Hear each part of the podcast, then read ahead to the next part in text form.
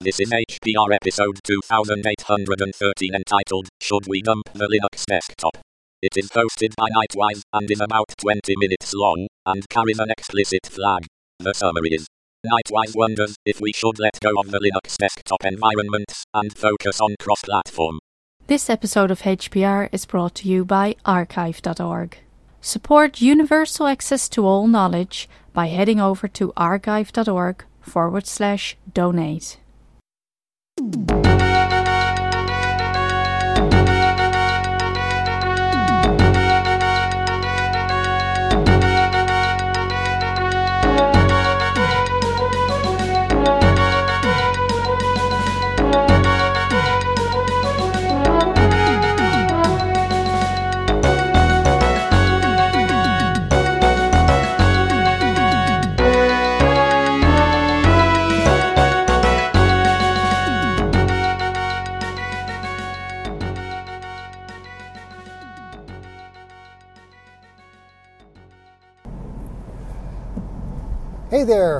Hacker Republic Radio. This is Knightwise from the Knightwise.com podcast checking in. And today I just wanted to uh, do a little car cast. I'm in the car on my way home about, um, I don't know, the relevance of um, the Linux desktop. I'm a cross platform geek. That means I work on multiple operating systems uh, Windows, Linux, Mac, iOS, Android. Uh, and I switch around uh, on a daily basis. Uh, my workflows are kind of trimmed down to the fact that I can pick whatever device up that I want and I can do whatever I want to do, whether that be my iPad, my phone, um, my uh, Mac, or, or my Windows machine. Upon uh, until a couple of months ago or a year ago, I also had a Linux laptop lying around, which I used, uh, well, less and less frequently. And I say less and less frequently because uh, since I've become an entrepreneur, I'm, I'm an independent, I, am a freelancer, um, I have my own business. I was spending more and more time um, doing stuff on the computer that related to my business. Uh, as opposed to doing stuff on my computer that's related to you know hobbies and geeking out and stuff. And because of that, my Linux desktop was getting less and less love. And one of the reasons why this was was well, sorry, GPS is bothering me. Um, one of the reasons that this was was that I was uh, doing quite a bit of uh, writing reports um, in Microsoft Word. Um, and getting reports from clients and having to do, you know, office work. Uh, and I had some, well, not so very positive experiences with switching between Open Office and uh, Microsoft Office. And I know what you're going to say, it's Microsoft's fault. And yes, it is. It is completely Microsoft's fault that sometimes the formatting of a document goes completely haywire when you either open it in OpenOffice or create it in OpenOffice and then either open or create it in Microsoft uh, Word. I absolutely understand. Um, one of the second reasons is I'm a public speaker, um, so that means I do quite a few presentations uh, and talks. And whoever uh, wants to tell me that um, OpenOffice Presenter is a mature and decent um, alternative to Keynote or PowerPoint has never given an, uh, an interesting um, presentation. Well, no, that's that's kind of harsh. Uh, has never given a presentation with like uh, 300 uh, with with like 120 slides, heavy graphics, integrated videos. That that you know, those are the kind of presentations that I give. I I kind of give like um, my, my my presentations are like cartoons where I do the talking, where I tell the story, and my slides, which almost hardly contain any text, mostly big images or integrated video or, or very simple graphs, uh, need to be uh, of high quality and need to be very reliable. And trust me, I've been in, in what goes for uh, presenting software in OpenOffice, and no, it's not there. Long story short, that meant that I was going towards uh, Mac and uh, Windows for my daily drivers. And um, one thing that I actually started to notice was that I don't really miss my uh, Linux desktop. And the reason for that was that, well, most of the things that I did on my Linux desktop, I could actually do on my Windows desktop. You know, there were a lot of open source apps that I enjoy using daily, being Thunderbird, Firefox, um, FreeMind, um, what else? You know, uh, Audacity, uh, stuff like that, that I used to use on my Linux machine that now, you know, because they're cross platform apps, work great on my Windows machine and uh, my Mac. Add to that the fact that a lot of the applications that I run are in the cloud. So basically, as Daniel Messer of the Cyberpunk Librarian always says, my OS is Firefox. Uh, and since also Firefox kind of travels with me everywhere, I'm logged in, I've got all my bookmarks with me, I've got all my plugins with me. The fact which operating system I was using became more and more transparent for me, aside from the fact that Linux couldn't really keep up with my workflow when it came down to, demo, to presentations and Word documents.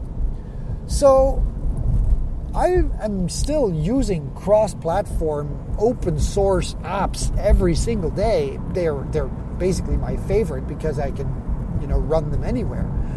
I started to think, you know, why do I really need a Linux desktop?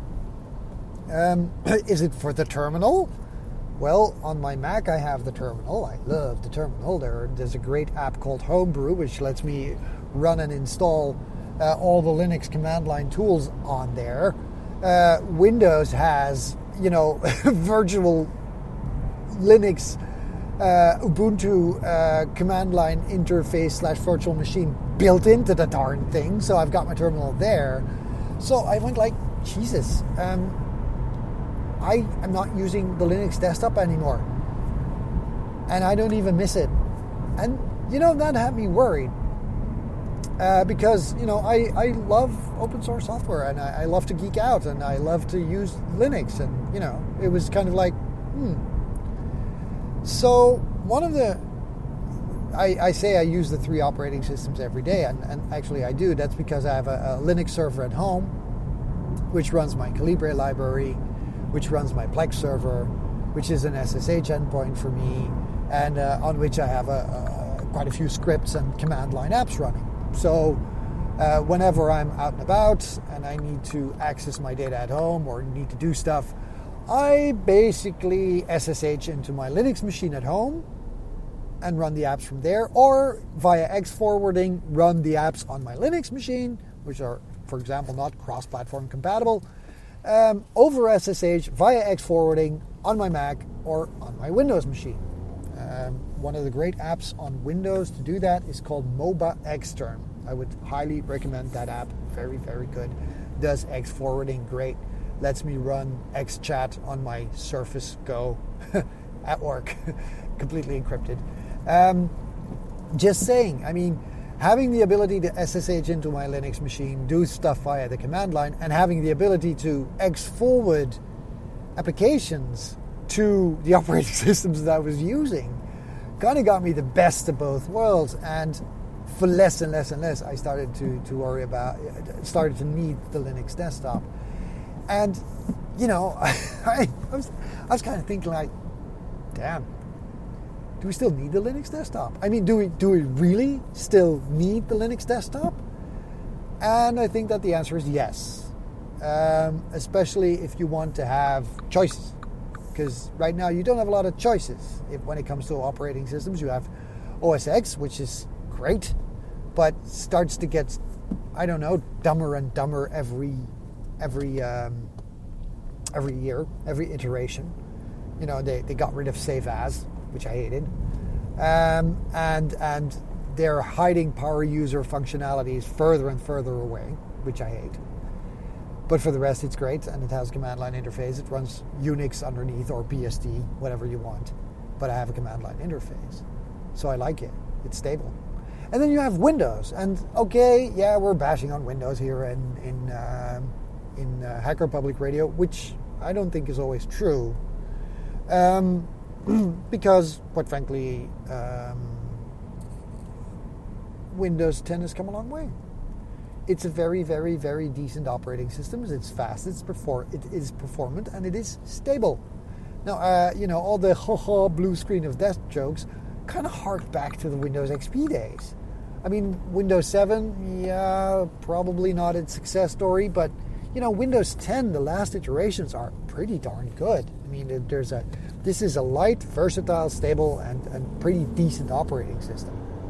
That is yes, getting a lot of uh, its mojo from, from Linux, you know, stuff like virtual desktops have come to Windows 10, dark mode, stuff like that. This all comes from the Linux desktop, I know, but you know, it doesn't, you know, we shouldn't deny it, it has it. Windows 10 has come a long way. It's a great OS. But of course, it's Microsoft, so they can do with your data whatever they want. And when you activate your Windows 10 copy, there are a lot of boxes that you want to untick as to uh, what they want to gather about you. So I, I kind of understand that. So yeah, then, then, there's of course open source. Yeah, open source because you know use the Linux desktop, uh, privacy, and blah blah blah. And you can look at the source code, and uh, you know if they're you know doing something behind your back. And that might be true, but the question that I ask myself always is, who does that? Who does that? I mean, you download some kind of horky dorky uh, niche uh, distro from DistroWatch, which is basically the, the, the groundwork is Debian, it's open source, it's been checked, it's been vetted, it's been done. Somebody gives a spin to it and releases it as a distro. This person can do anything they want with this distro. And I know, yes, the source code is available. You can take a look at it. You completely vet it to see if it's doing anything with your privacy. Who does that?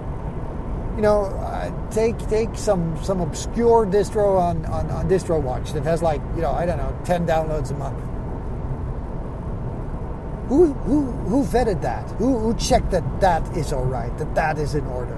I mean, the, the fact that, you know, it's private and, and, and, and it's free, the fact that, it might not snoop on you behind your back like the other closed operating systems do doesn't always hold up unless we vet every single distro and every single OS before it's released. But turns out, unless you do so, you can if you want to, but if you don't, there is no guarantee that it's not in there. Just saying. And then there's, of course, the political debate. You know, you have, yeah, you all know my position on the Stallmanites. Stallmanites, that's a nice word.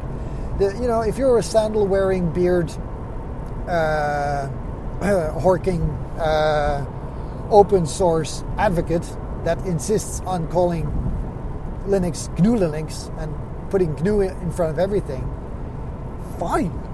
I mean, that's just great. I, uh, I applaud you. But to what, to, to what end?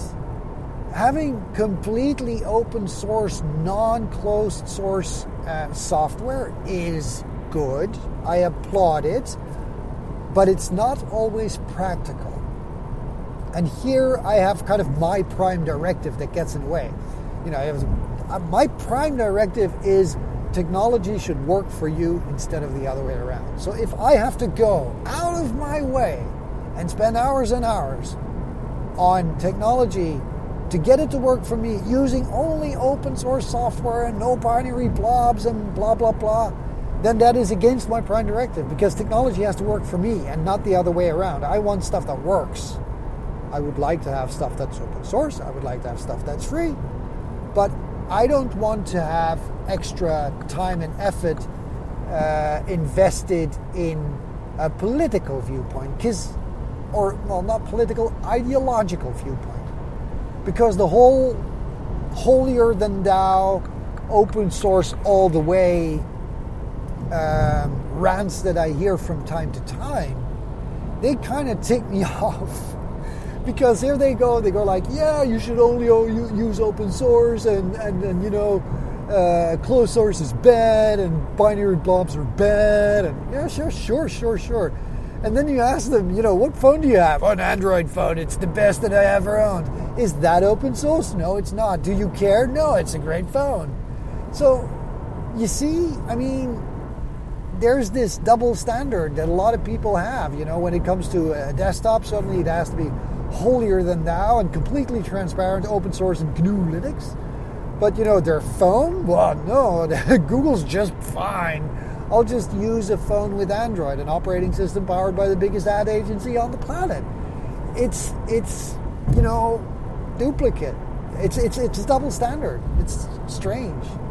So I have I have no idea where I'm going with this, but I want, what I do want to say is either, you know, do we still need the question that I come back to is do we still need the Linux desktop? If it's not for freedom uh, and it's not for uh, transparency, well, do we still need it?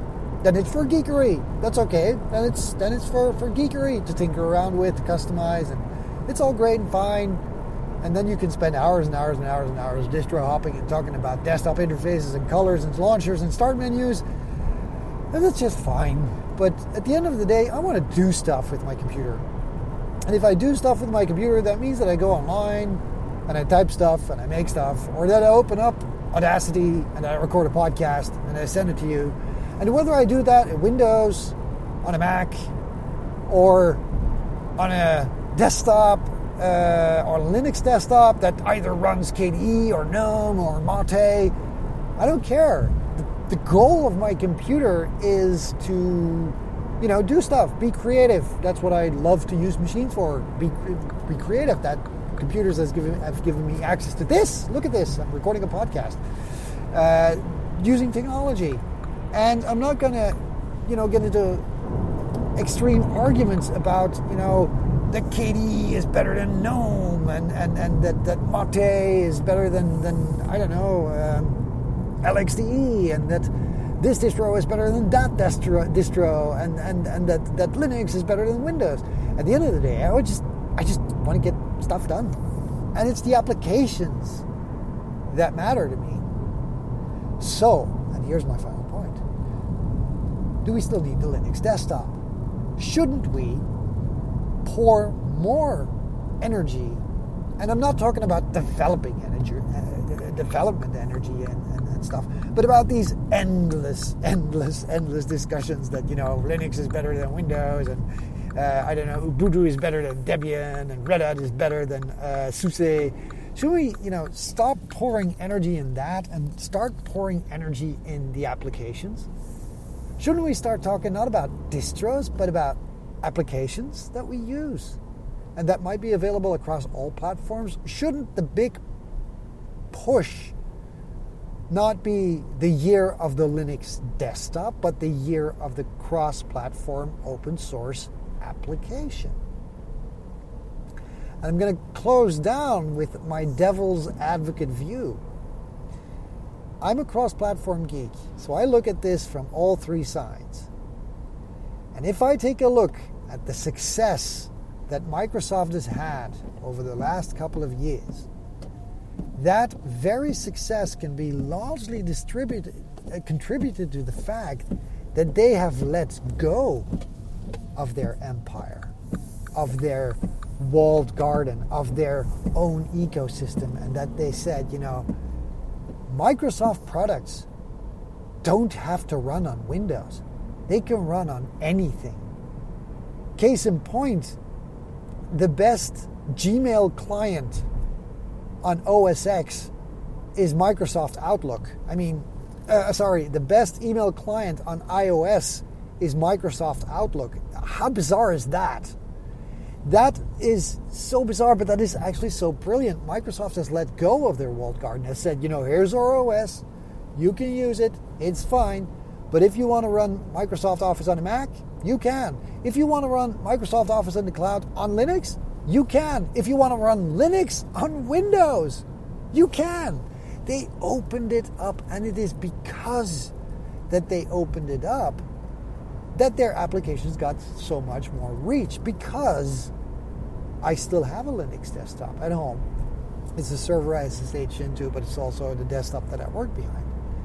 and because of the fact that Office 365 has gone to the cloud and, and has a very, very, very good web interface, I just do my Windows apps on Linux. You know, my, my Word documents on Linux in the browser using Firefox, and it all works. You know, that's the whole point what I'm trying to make. Shouldn't the power, the energy, and the effort of the open source community be geared more and more towards cross platform applications instead of pouring time and effort into 50,000 variations of a desktop. And everybody who makes a distro, I love you. From the geeky ones to the mainstream ones, I applaud the energy that you put into this. But I do ask myself the question what if we pushed this energy towards a cross towards cross-platform applications that could then spread to all the platforms, to Microsoft Windows, to Apple OS X. Uh, wouldn't we have an even bigger impact on the market then? And wouldn't shouldn't we be, stop waiting for the year of the Linux desktop and start working on the year of the cross-platform applications? Surely that's something for you guys to think about.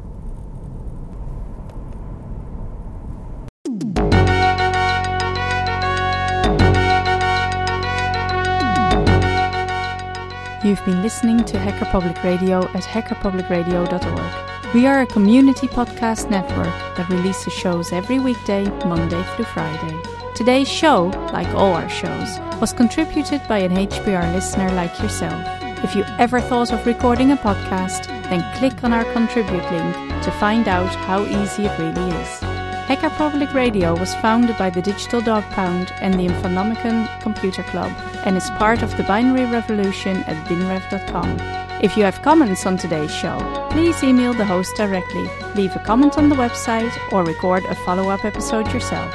Unless otherwise stated, today's show is released under a Creative Commons Attribution Share Alike 3.0 license.